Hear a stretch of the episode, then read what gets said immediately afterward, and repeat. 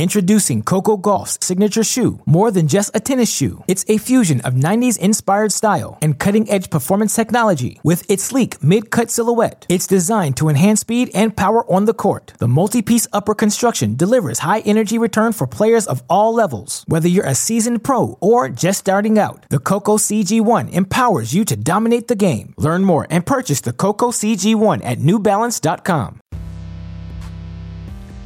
Welcome to Three, a show about Federer, Nadal, and Djokovic, and part of the Tennis Channel podcast network. I'm Gil Gross with Joel Drucker and Amy Lundy.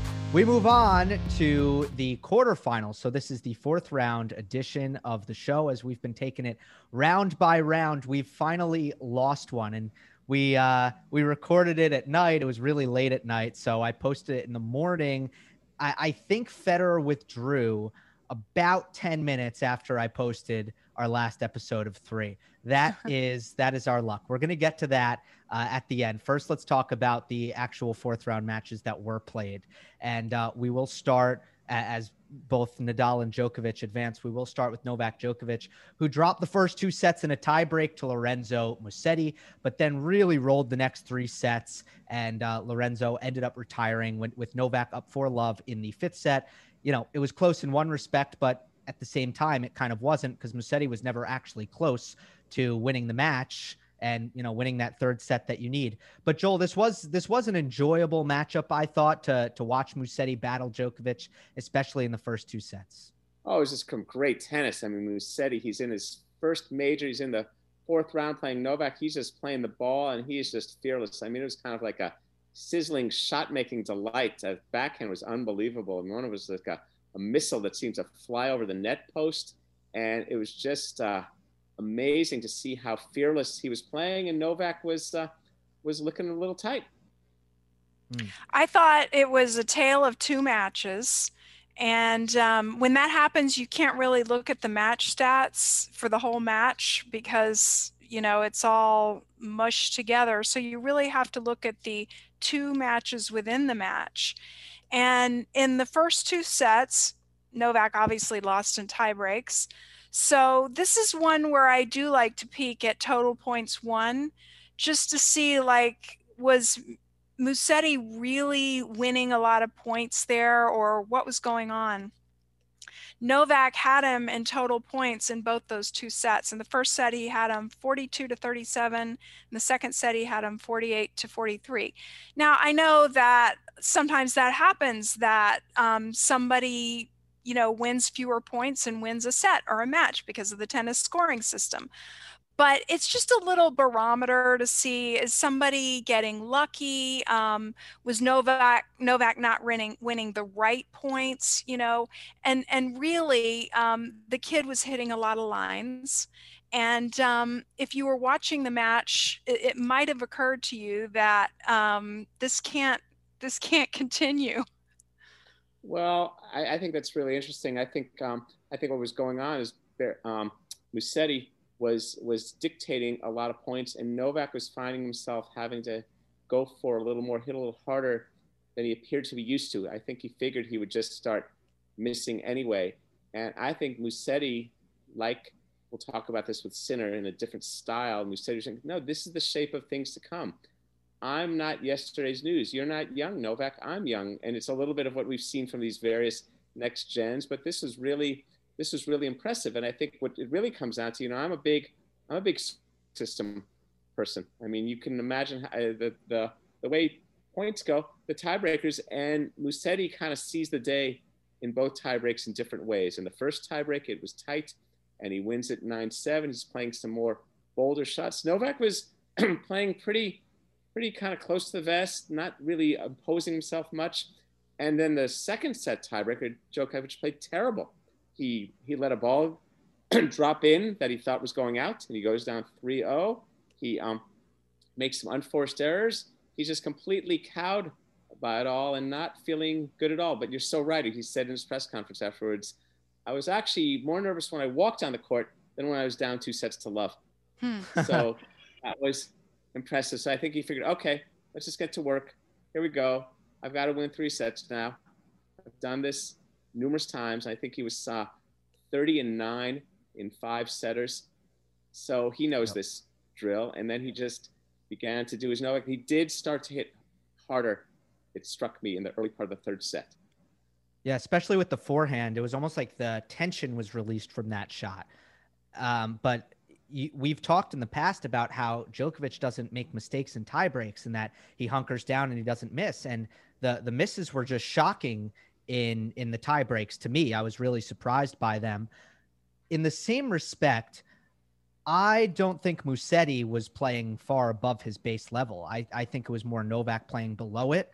Uh, I, I think that this is kind of who Musetti is. I think we're going to get used to seeing him compete for big titles on clay courts. And what's most impressive to me about Musetti is how he performs in the in the big moments under pressure. He is now a career 10 and 0 in tie breaks. And if you look at his record against top 20 players, it was uh it's now 6 and 4. He was somehow 6 and 3 against top 20 players at that stage in his career. It's just unbelievable. He's one of those players and I liked I always pride uh prided myself in in being this guy too. The more people who are watching the better the better he's going to play and obviously uh, he's going to have more people watching than I ever had. So. Well, his test will be. You're right. I think you're right. I think he's gonna. He's he, this gave him win or lose a certain sense of the big stage, the big occasion. So then the test becomes now you go back into the tour and you have a ranking in the 80s, 60s, 40s. How well do you bring it when people aren't watching you? And do you bring it just as much? I mean, again, and that's going to be a nice segue to the to besides Novak, the other victor we talked about today because you know Nadal doesn't care if zero people are watching or 20,000 people are watching. And I think that's going to be the big test for someone like Musetti to find, to continue to generate the energy and the intensity no matter what. I love watching him play. I think he was just wonderful to watch. And those first two sets were just dazzling. I mean, and the drop shots and the sense of the net, serve and volley sometimes. There's some really, really good tennis. Let's get a quick uh, one-handed backhand comparison, Musetti to Federer. What do we think? Introducing Coco Gauff's signature shoe, more than just a tennis shoe. It's a fusion of 90s inspired style and cutting edge performance technology with its sleek mid cut silhouette. It's designed to enhance speed and power on the court. The multi piece upper construction delivers high energy return for players of all levels. Whether you're a seasoned pro or just starting out, the Coco CG1 empowers you to dominate the game. Learn more and purchase the Coco CG1 at newbalance.com. Amy? Well, um, I'd have to kind of break it down technically, but I, I'm thinking that Musetti doesn't take it on the rise like Federer does or has the ability to do at the moment. Um, but that could change. Um, you know, the the the reason that Federer is who he is is because he has allowed himself to make adjustments in his game. So I think it'll really depend on who Musetti wants to be as a player. Does he want to be a, a clay court specialist or does he want to be an all surface player? And, and if he does want to be an all surface player, then he might have to adjust and change. I think he's going to look to someone, a person who just came to mind, and why I thought it was. I thought of uh, Mikhail Youzhny, who became a, who was a pretty good grass court player. So you're right. Yeah, right now, Musetti has kind of the clay court swing. He's got the a nice take back, takes and he, he relies on racket head speed to rocket through the court. So, and, and in certain ways, though, I think that as a technique is a little more elegantly constructed than Federer's, because I, Federer's one-handed backhand has evolved over the years, and so, but now Federer's is a little more the art of okay, I'm a t- I'm timing, I'm movement, I can strike it sooner, and of course that allows him to compete so well on grass and hard courts. So it'll be interesting to see. We'll see soon enough when Musetti plays at Wimbledon, how he kind of handles that because that's going to be his second major. And the, the tendency is someone like that goes to Wimbledon, they're kind of like, whoa, whoa, look at the ball, it's on me. So you see how he kind of how he gets to because it's not, you know, this is not a, a 1987 clay court specialist with the with the long take back and the deep swing. I mean, clay clay tennis is so much more offense, but it's just a question of maybe you're right again how he moves to the ball, how he addresses it. And I, am excited. I, I think he's going to be a fine player wherever he plays, but it's going to take a little while on the learning curve. He's going to struggle on the quicker courts. I maybe he'll prove me wrong, but I'd be surprised. So I think you're right about that. Um, and uh, the one thing I'll say about his backhand, I don't think I, the timing when he changes direction down the line is as good as I've ever seen from a one hander. Hmm. It's just so precise. I, he just times it beautifully. Well, this was sweet. That's right. Well, that's also, I think, a little bit of the uh, of the aspects of the clay and the training because now when you're going down the line and you want to really drive it, it's not about taking the ball sooner. It's about properly striking the ball, right? Mm-hmm. Because the the the um the short hop thing is a little different. You're using incoming pace. I mean, here he was just generating it. He was just lashing, and but yeah, yeah, it was very impressive for a while. But again, that's just going to be part of his arsenal. So he, it's a question of how he rounds out the whole package. I don't know. Uh, Federer Gill takes the ball down the line on the backhand side pretty well. He did that well against Koepfer. I mean, when he's on with that, that's looks really good. Th- that's his competition. There, there's no doubt. Um, you know, Musetti's still a teenager, so it's it's hard to extrapolate. I just think, uh, I just think he it, Federer goes cross court, you know, and he's trying to set up his forehand, but we won't uh, we won't spend too much time on it. Um, I, I, thought Musetti's variety backhand to backhand bothered Novak quite a bit, but then at a certain point, Djokovic was winning the points so quickly they just weren't getting into those rallies, and and it didn't really matter as much. Yeah, the other thing that Musetti did that I really enjoyed is how um, for Dan Evans in Monte Carlo, he used a slice. He used yeah. a slice to he's not not intending to draw an error, but intending not to get hurt as much, because the one-handed backhand dri- driving it, as Federer has seen, you drive a cross-court one-handed backhand to Novak's two-handed backhand. That's not good. That's not good. That's not really. That's not really, as they say, attaining much purchase. But if you slice it, he can't quite hurt you as much. It'd be interesting. It'd be interesting to measure the speed at which Novak's two-handed backhand goes when he feels a slice than when he feels a drive. And so now, so then Musetti was slice, slice, cross, slice, cross, cross, boom, down the line. You know, it's yeah. almost like using his own. It's just some really interesting ways that players use spin and pace in their own shots. It's fascinating. It's like how Federer beat uh, Novak in 2011 at, at Roland Garros, ending that long um, winning streak that Novak started the year on. I think the slice was an essential shot in in that matchup. Okay, so as we said, we're gonna get to the quarterfinal meeting soon. Uh, Djokovic will get Matteo Berrettini. Uh, but now let's talk about Nadal. It was uh, a deja vu because Jannik Sinner served for the first set as he did at 2020 Roland Garros. And uh, once again, Nadal broke serve, won the set 7 5, and then rolled from there Six three six love. Now he has a handle on this matchup. I mean, he still hasn't dropped a set. So I think Amy can take, I think you can take a little credit, Amy, for kind of writing off Jannik. although he served for a set again. Uh, but you know, you, you said it wasn't going to be a problem for Nadal, and by the end of it, it certainly wasn't. Well, when I tuned in the match, I saw that Sinner was up a break. I, I tuned in a little bit late, and I saw that he was hitting, you know, just crushing ground strokes. Um, 88 mile an hour, I think, was the average on the forehand or um, forehand yep. winner. Um, at one point, he hit a forehand winner for 102 miles per hour. And I thought to myself, the match is over and not in Sinner's favor, even though he was up a break and he was crushing those winners. And the reason is I knew he couldn't keep it up. And I knew that over the course of a best of five, that that those uh, MPHs, that speed would come down, and Rafa's would start to creep up. And I, I just, what's that? Well, or he'd he'd miss because he wasn't missing. I think exactly. Than, yeah, yeah. Exactly. If you're going to hit it that hard, you know the uh, the margins are are. Uh, it, it's hard to keep it going for that long. Yeah.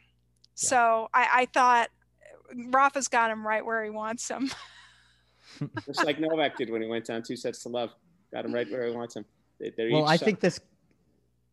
I think mar- margins is a word I think is really important here because when you look at their two forehands, one's got a lot more margin than the other. Mm-hmm. Although, you know, people talk about Soderling and how he beat Rafa. So maybe that wasn't such a bad strategy. It's just, um, it's a hit or miss strategy. You know, well, no, you're either going to go out in a blaze of glory with it and win, or things are going to go downhill. Well, it's all, but this is the this is the thing though. With a 19 year old player, we don't know what that we don't know what the we don't know what the full upside the full ceiling is. We don't know where that's going. That's the interesting thing about a young player. That's the that's the dangerous thing. If it's if it's Thomas Berdych, who Rafa would have played many times, he knows, okay, I know the ceiling. You're going to get 12 winners this way, but you're not going to get 25. But with a see, and I don't think Sinner, I don't think Sinner's game is based on hit or miss. I think it's based on what Sinner's game is becoming, and that's what we're going to see. I mean, it's it's no different than when when a young player, a young Pete Sampras was serving 10 miles an hour faster than Ivan Lendl. It's like, wow, look at this guy. But see, you're introducing new new models, but with Sinner, he doesn't have enough of it harnessed yet. And again, it is interesting, like the same same exact situation. Um, and uh, it's interesting. Uh, you know, they say, what do they say? Ralph Waldo Emerson said, if you strike a king, if you strike at a king, you must kill him. And both Musetti and uh, Sinner learned today. Well, I struck and I didn't. And then everything turns because you see in, in Nadal, Nadal it happened sooner. Of course, Nadal is uh, precocious. He won it. but He won here the first time he played it, and Novak won it the twelfth time he played it. So, so it took Novak a little longer. But you see how Nadal, you know, and both of them, Novak served at 3-1, 40-15 in the first set. Rafa served at 2-0, had a point for 3-0, and then and then the youngster kind of turned it for a bit. Musetti's bit was longer, but yeah, mm-hmm. you're so right, Amy. Then it just turned Sinner once once Nadal got to five all in that first set. There it went. I mean, Nadal won. I think he won about 16 of 18 points to win the first set. Goes up 4-0 in the second, even though uh, Sinner catches up. It's just, uh, yeah, these guys are so good, and you really see it vividly at these majors, don't you? I mean, this this was a great example today of how they withstood these young challenges and just okay, you had your fun. Yeah, big time for me. Yeah, Joel, why do you think? And then I want to get to uh, Amy and and your piece. Why do you think, considering Sinner's game is predicated on offense, he certainly doesn't want to be defending right. against Rafa Nadal. He hit 11 winners, and Nadal hit over 30 winners. How could that be the case when when Sinner is relying all on his offense and Nadal can at least you know play a two way game? Well, Nadal's better.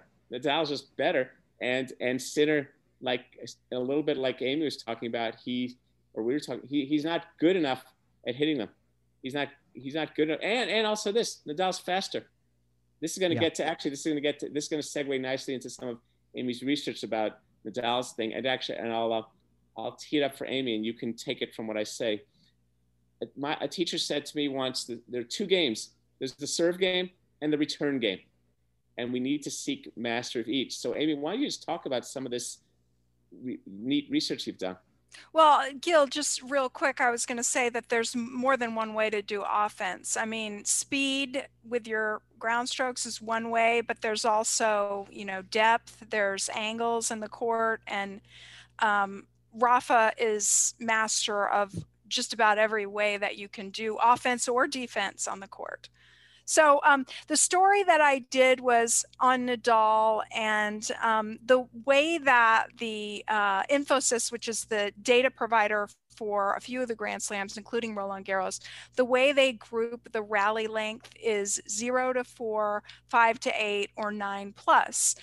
And I just felt that that was an arbitrary designation. And I wanted to see if there was one um, rally length, one number in particular, where Nadal was excelling on clay at Roland Garros.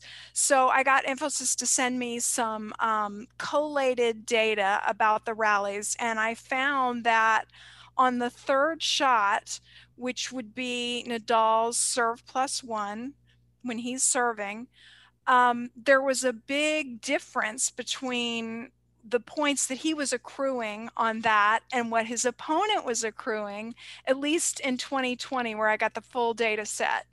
And mm-hmm. um, the of, of the seven opponents that Rafa played, the biggest gulf, the biggest differential was uh, with him and Novak. So um, you know, I think in 2020, Nadal won 110 points on his third shot. That's winners and errors elicited. And um, his opponents won only 58.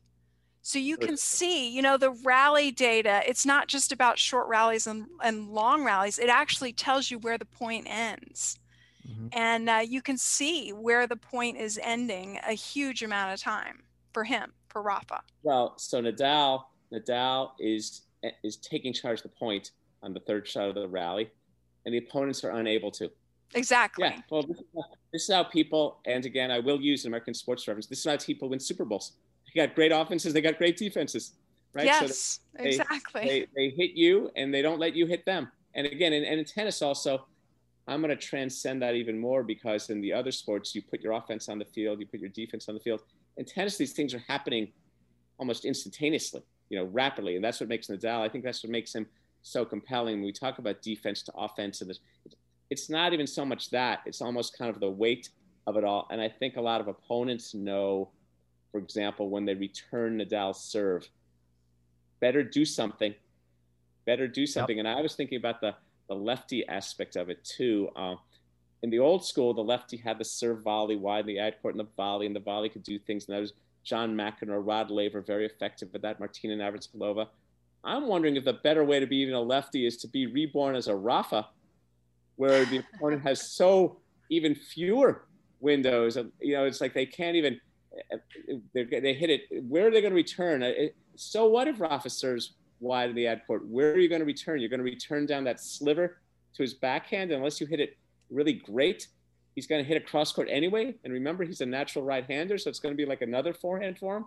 I mean, it's just a remarkable set of uh, of assets and ways, and, and your research uh, so so validates that. Yes, and uh, he he did face Sinner last year at RG as well as this year, and both times he got him on that third shot.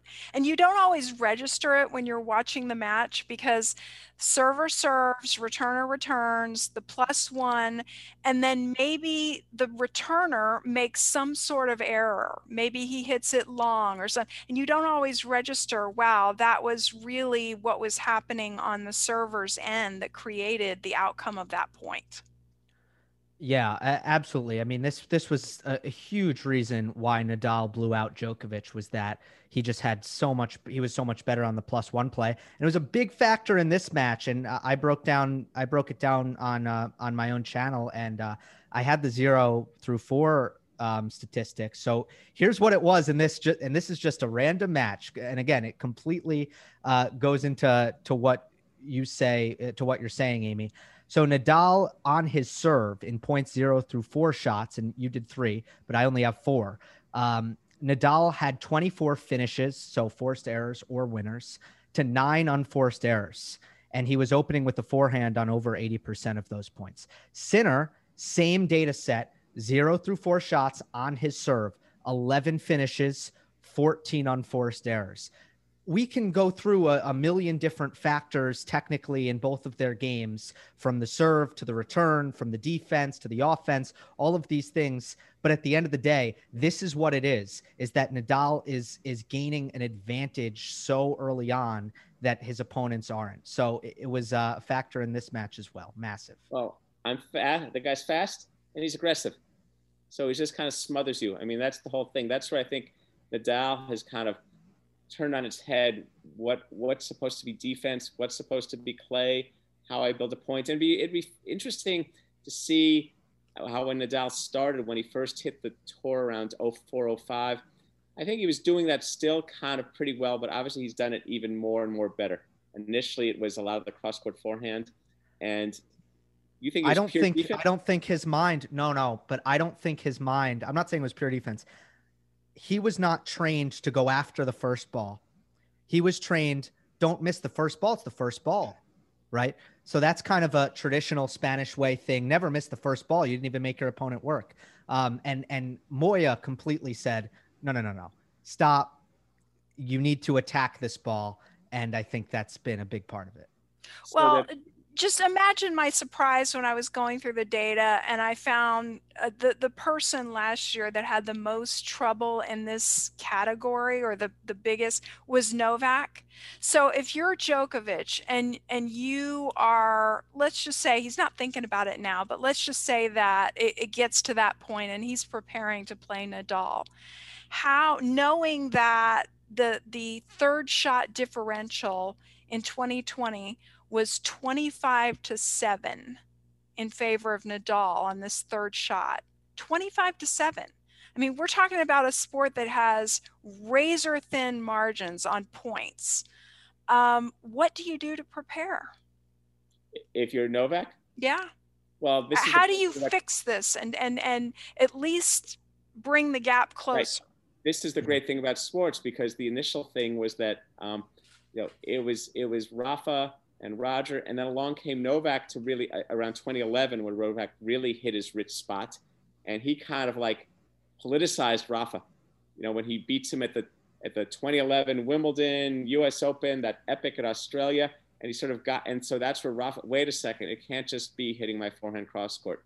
You know, the, the, this play worked against Roger. Yeah, this I didn't. Roger got me sometimes. But look, look how I'm doing what this well against Roger. But then along comes Novak. So that, that upped Nadal's ante. He had to learn to hit that off forehand better and maybe come to net more and, and something. So then Novak's got to think of some things. I be interested to see what's what the frontier for Novak is. I think some of it has to do with getting his way to the net and maybe borrow some pages from the the newer Federer playbook. Maybe it's the more dynamic returning. I beginning again. Novak's a little less of a of a third shot assertive guy. But but he does really well with the plus one on other surfaces and even in matches where he's not playing Nadal. I mean, let's face it, the bulk of the, the points in this sport come on zero to four, okay? Novak is the number one player in the world. He does really well on this metric, just not when he's playing Nadal on clay. Yep. Well, no. Well, destroyed Medvedev at the Australian Open final. It wasn't even close. It was it was a it was a bloodbath in points zero through four.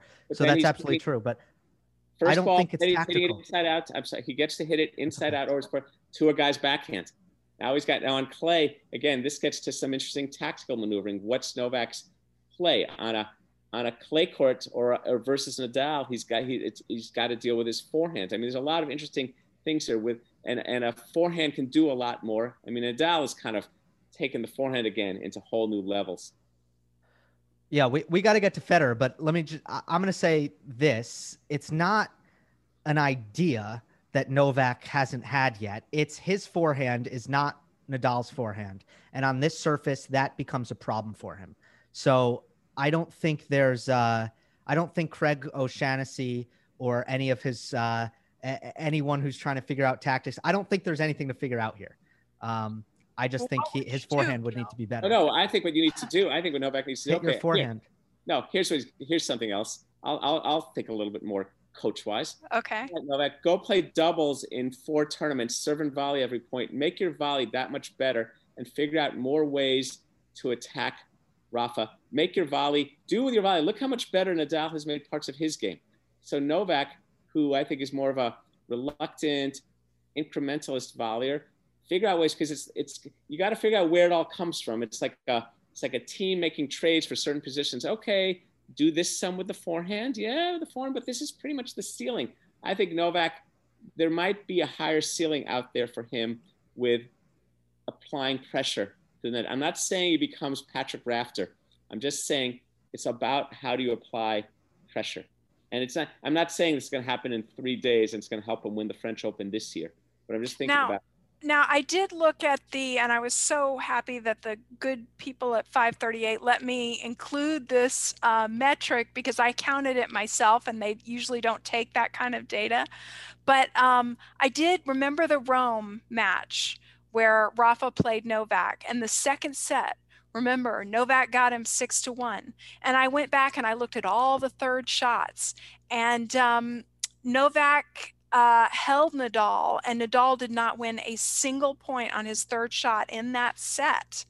So um, I've watched that match now three or four times. I think I want to go back and watch it one more time because that was another match that it was oh, like, dude, please. Yeah, two sets went Rafa's way, and one set was a total bloodbath in no- Novak's favor. So I really want to go and study that set again. So how is how is Novak repelling on that third shot? I mean, it's fun. It's like a it's like a detective show. The he probably shot. hit he probably hit great returns, but I'll, he did. He yeah. did. Well, so then it's right. It's all it's it's really it's some really fun stuff. It's some real tennis stuff about okay, okay, good returns what return is going to keep me less? Is it depth, depth on the middle? return? Now this deep. is just an eyeball. I, again, I have to go back and watch this match for a fifth time, but uh, just eyeballing it, I remember really deep returns right at at Rafa's uh, feet. Although he's standing way back, um, just depth. It was not what Rafa was comfortable with. Right up the middle of the court, I remember that. Mm-hmm.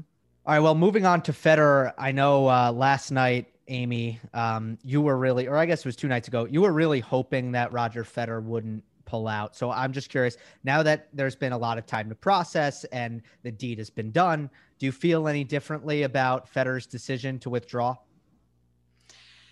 The only thing that I will say, in, in light of everything that happened with Osaka, is you really don't know what's going on with somebody. You can't. Um, so you got to be fair, and and he is one of the goats. Um, so I've got a lot of people in my life right now that have a torn meniscus, um, and it, it's. Uh, oh, no. Uh, yeah, like my coach has it. You know, several people that I know. Um, you know, who knows? Maybe he woke up the next day and and you know it was like a balloon or something. Who knows?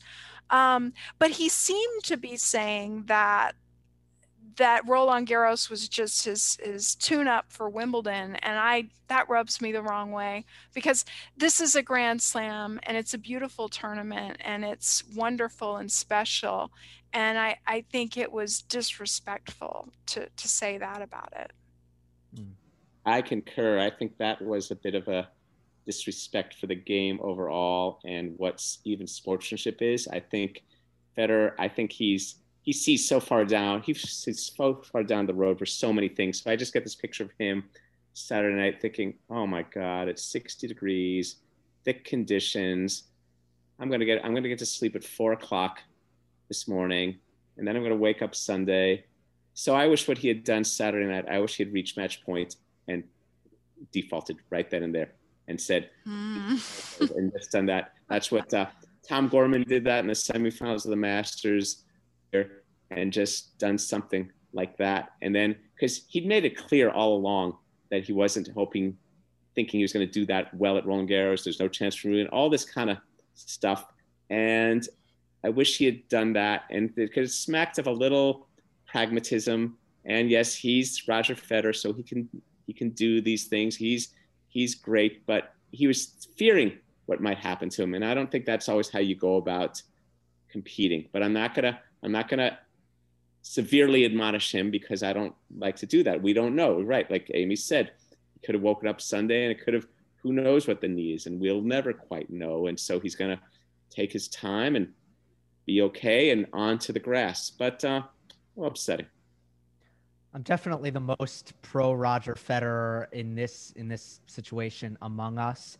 Uh, I I don't assume that he knew that that was the decision that he was going to be making when he arrived at match point against Koepfer. So that's kind of what I'd say to that. But overall, I uh, I think that Roger Federer has the right to just be in the Roger Federer business.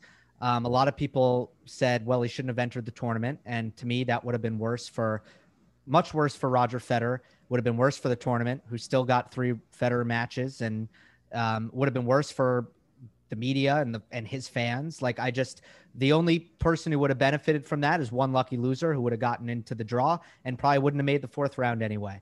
Um, so you know, I see this as a, uh, a decision that selfishly makes sense for Roger Federer, and quite frankly, I don't. I just don't think that he should be overly, you know, that concerned about his co- competition, his competitors, or the tournament. I think that uh, to me, I expect him to do what's best for him in this scenario. And it makes sense because he should want to play Halle. He does want to play Halle. Roland Garros, if it wasn't moved back a week, he wouldn't have this problem at all. Um, and I don't even know that he expected to to win three matches here. He he himself said he was surprised. So that's why I'm sympathetic to to Federer. When Gil does a player earn the right to be in in tennis? When do you earn the right to be in the me business? Three Grand Slams, six Grand Slams, 14, 16. I think uh, isn't it? Aren't you inherently in the in the me business in an individual sport? Well, I, I yes, in a lot of ways, this is the conundrum, and it's funny. This is where some of the things that happen with Federer and even Osaka are going to be f- interesting to ponder in the months and years to come. I mean, that's a long, long discussion that I'm having with everyone from psychologists to business executives, and it really fascinates me about the whole about the whole tennis gestalt. So I think maybe I should just yeah. button my mouth on this now and move on to the Roland Garros matches that Nadal and Djokovic still have to play. Well, I'm glad we got three differing opinions on on the Federer thing because that's how the world is right now. I mean, people don't agree on on the Federer withdrawal, so it's it's great, and that's what makes the show great. Uh, let's go to Nadal Schwartzman, um, 10-1 head to head. I mean, I don't know. You know, this has been this has been a strange head to head, but uh, ultimately, Schwartzman um, is, I would say, similar to Jannik Sinner in the sense that he doesn't threaten with his serve, and therefore the task for him is to beat Nadal by winning rallies over and over and over again. That just seems like the hardest job in the world uh, at at Roland Garros. Yeah, good luck with that. Um, you know we can get into this more in another show, but and and we have debated Rafa's serve, uh, you know, and and I have one feeling about it, and you guys have the other feeling about it, and I just know that um, there are a lot of return errors at Roland Garros off of that come off of Rafa's serve. So uh, Diego doesn't have quite the impressive statistics on that front. So, you know, if if Diego does some things really well that Rafa also does well, then I give Rafa the edge just because of his serve. They re- make the return errors because they fear what's to come. Well, uh, that's your opinion, Joel. No, you don't have any, uh, you know, you don't have any data to back that up. I, you gave me the data. The data I got from you, which is what he does for the third shot. Well, that's that's circumstantial, but you're saying that the serve itself is not a factor well, here. there, there has to be a baseline level of pace, depth, spin, oh, it's, something. It's, it's, it's quite. It's, it's not just fear. No, it absolutely. I think no. I think a lot of it is. I'm not joking. I think a lot of it is that the opponent knows I better do something with this because soon enough, and it's and it's similar to what. Okay, I'll draw from an old school example. John McEnroe had an excellent serve. He had one of the best serves of his time, but in a way, it was also it wasn't so much an ace serve. It was like I better hit a good return because the volley, he's going to kill me. And so McEnroe's first volley was Nadal's forehand. So I think it really does lead to a lot of return errors because where the space is, because you can't just, and, and I think that's a little less the case with Novak. I mean, I would rather, I'd rather hit a, a return to Novak's forehand. If you, if you drew the court in, in different colors and areas of where you'd be hurt, you're less likely to be put in danger by by Novak's third shot, but I believe Novak's serve itself is is more proficient. I, I, think that being left-handed is a major factor. Absolutely. So, oh, no. but it, there has to be some truth to what you're saying, just so you know. Oh no, left hand. Yeah. Thank, thank you. I'm, yes. I'm glad there's. But the uh, oh, absolutely lefty thing. It's the pattern. It's the pattern. I mean, I think the whole the the, the um. I think surplus plus one forgets the. It all should be good serve ret one, serve return one. And so this whole little sequence, in a way, that's the history of the game, whether it's the baseline game or the serve volley game. Serve, yeah. ret, what I do. Yep. And the great ones, look what they do with that. Look what Pete Sampras did with his third sh- shot. Look what, look what John McEnroe. Look what all those guys. All right, it's great to see arguments that have played out in the group chat come on to the air. Um, speaking of serve plus one, uh, Matteo Berrettini, that's his, that's what he has. Like that's his bread and butter. That's how he wins. If he didn't have it, he wouldn't be in the top 20. But it's really, really great uh, what he does with his serve, both his serve and his forehand. And uh, that's Novak's task. Um, that is a 1 0 head to head, but they've never played on a surface anything like uh, Roland Garros, and you know, his World Tour Finals, so it's not really applicable. Um, what are you expecting out of this one, Amy? Well, this guy Berrettini, his backhand is much maligned. I mean, anybody will tell you, oh, this guy backhand's not nearly as good as the forehand. The interesting thing is Novak Djokovic knows that most of the time you rally to the person's forehand because even though it's great, it produces a lot of errors. So I, I, haven't really crunched the numbers too much yet on Berrettini, and I know that on the backhand wing he also uses slice pretty effectively. So um, I'm interested to see how Novak's going to rally to Matteo in this one. Yeah, I like this match. I mean, and I want to get some thoughts from you about Schwartzman, Gil. But before, I want to first figure out stuff with. Uh, I like this Berrettini Novak match. I'm intrigued by that because he's he's got some big power. I mean, a little a little evocative though, a little more topspin. Let's say Del Potro, you know, where he can really do things with the forehand, and he's willing to. I mean, Fernando Gonzalez was another play like that way back. Just and so it'll be interesting to see how Novak kind of goes about tackling that. We'll see some real problem solving, but Gil, I want to ask you. You um you grew up in the Spanish system away. Um, Schwartzman, not too dissimilar from your beloved David Ferrer. So what do you do? What what's what's the plan if you're playing? You know, if you're Schwartzman, you're kind of like a, a middleweight version of a Rafa. What do you do?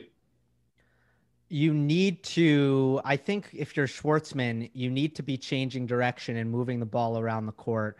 Um, to to just try to keep it away from Nadal's forehand. You want to really be trading your forehand to to his backhand. But then I think what what Nadal generally does there is he goes down the line to break the pattern. So I'm curious to know what Schwartzman ends up doing um, when Rafa does that. I thought you know Rublev kept stubbornly going back down the line, um, and most players will go cross court, including a lot of the time Novak. So, you know, I don't have a that's not a great answer in my opinion, but that's the best answer I have.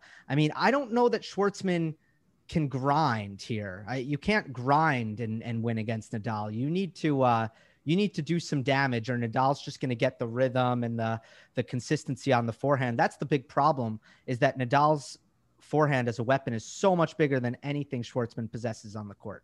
Like it, when when Nadal plays Tsitsipas, at least there's two very scary weapons on the court together, right? And that's just not the case with Nadal Schwartzman. That's why it's such a, a pain of a matchup for him. Um, and then my thoughts on Djokovic Berrettini. Novak loves this challenge. Oh, um, you're gonna give me a big server, and all I need to do to have a huge advantage in the point is hit a neutralizing return that stays away from this big plus one forehand. And then in a rally, if I just pin you in your backhand corner, which I actually think he'll do more than rally to the forehand, um, that's that's how I need to win. Oh, great! I'm awesome at that. I think that's how Novak looks at a matchup like this. And I think I thought Andy Murray also feasted on these types that really, uh, you know, the big servers, not great movers, big forehands. These guys go, oh, wonderful! I'm in my return. I'm going to bet on that every day. My ability to keep it in your backhand corner, I'm going to bet on that every day. So I, I think it's a difficult matchup for uh, for Matteo. Yeah, I agree. Even just from an experience point of view, um, I think it's a difficult matchup. Yep. All right, let's see how it plays out. We've gone very, very long here, but so much going on in the world of the big three. We have lost Roger Federer, so uh, it'll be Djokovic and and uh, Rafa Nadal from here on out. Quarterfinals next, getting to the business end. That'll do it for this episode of three. Uh, remember, we're available on all podcast platforms. Rate and review on Apple, comment and like on YouTube. And we will see you next time on the next episode of